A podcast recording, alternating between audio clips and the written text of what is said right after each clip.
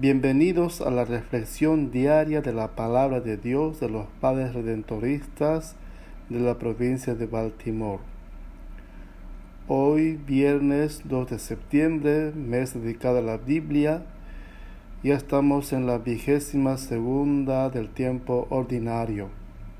El Evangelio está tomado de San Lucas, capítulo 5, versos 33 al 39 y dice así, en aquel tiempo los fariseos y los maestros de la ley dijeron a Jesús, los discípulos de Juan ayunan frecuentemente y recitan oraciones igual que los de los fariseos, pero los tuyos comen y beben.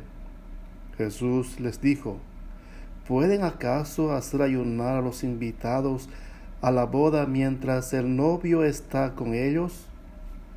Días vendrán en que les será arrebatado el novio, entonces ayunarán en aquellos días. Les dijo también una parábola, nadie rompe un vestido nuevo para echar un remiendo a un viejo. De otro modo, desgarraría el nuevo y al viejo no le iría el remiendo del nuevo. Nadie echa tampoco vino nuevo en odres viejos. De otro modo, el vino nuevo reventaría los odres.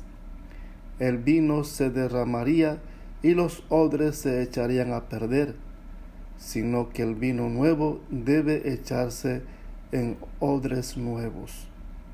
Nadie, después de beber el vino añejo, quiere del nuevo, porque dice, el añejo es el bueno.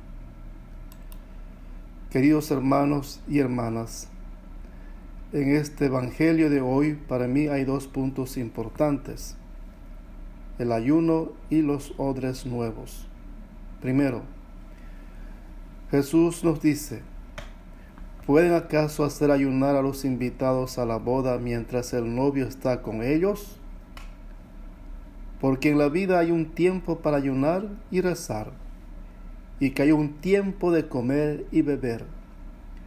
Eso es la misma persona que reza y ayuna, es la que come y bebe.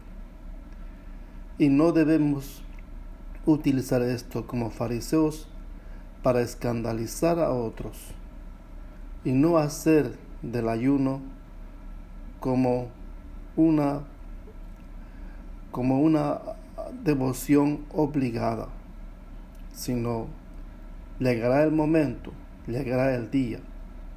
Y esto lo vemos en la vida cotidiana. Contemplamos la alegría sencilla de una familia, quizás de nuestra propia familia, y vemos que en otro momento la tribulación visita aquella familia.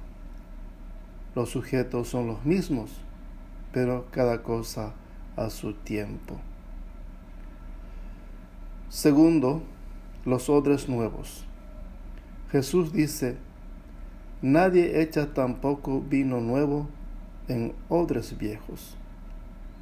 Por tanto, esto significa que el Evangelio es fiesta, lo decía el Papa Benedicto XVI, y solo se puede vivir plenamente en un corazón alegre y renovado. En otras palabras, el Evangelio para un corazón renovado completamente. Así también los sacramentos, como fuerzas que brotan del cuerpo de Cristo, siempre vivo y vivificante.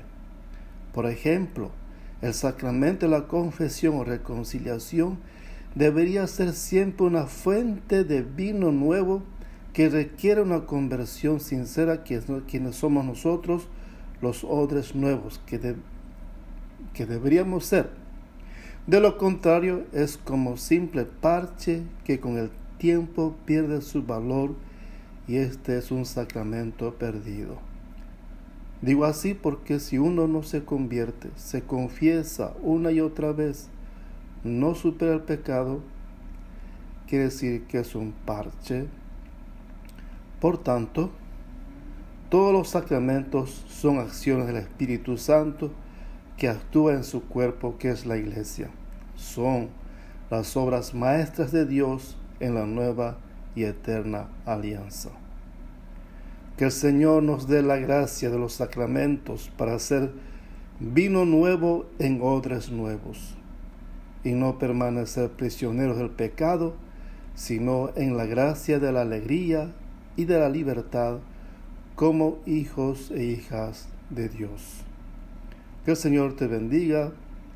Soy el Padre Alipio Flores, trabajando aquí en la parroquia Sagrado Corazón de Jesús en Baltimore. Bendiciones.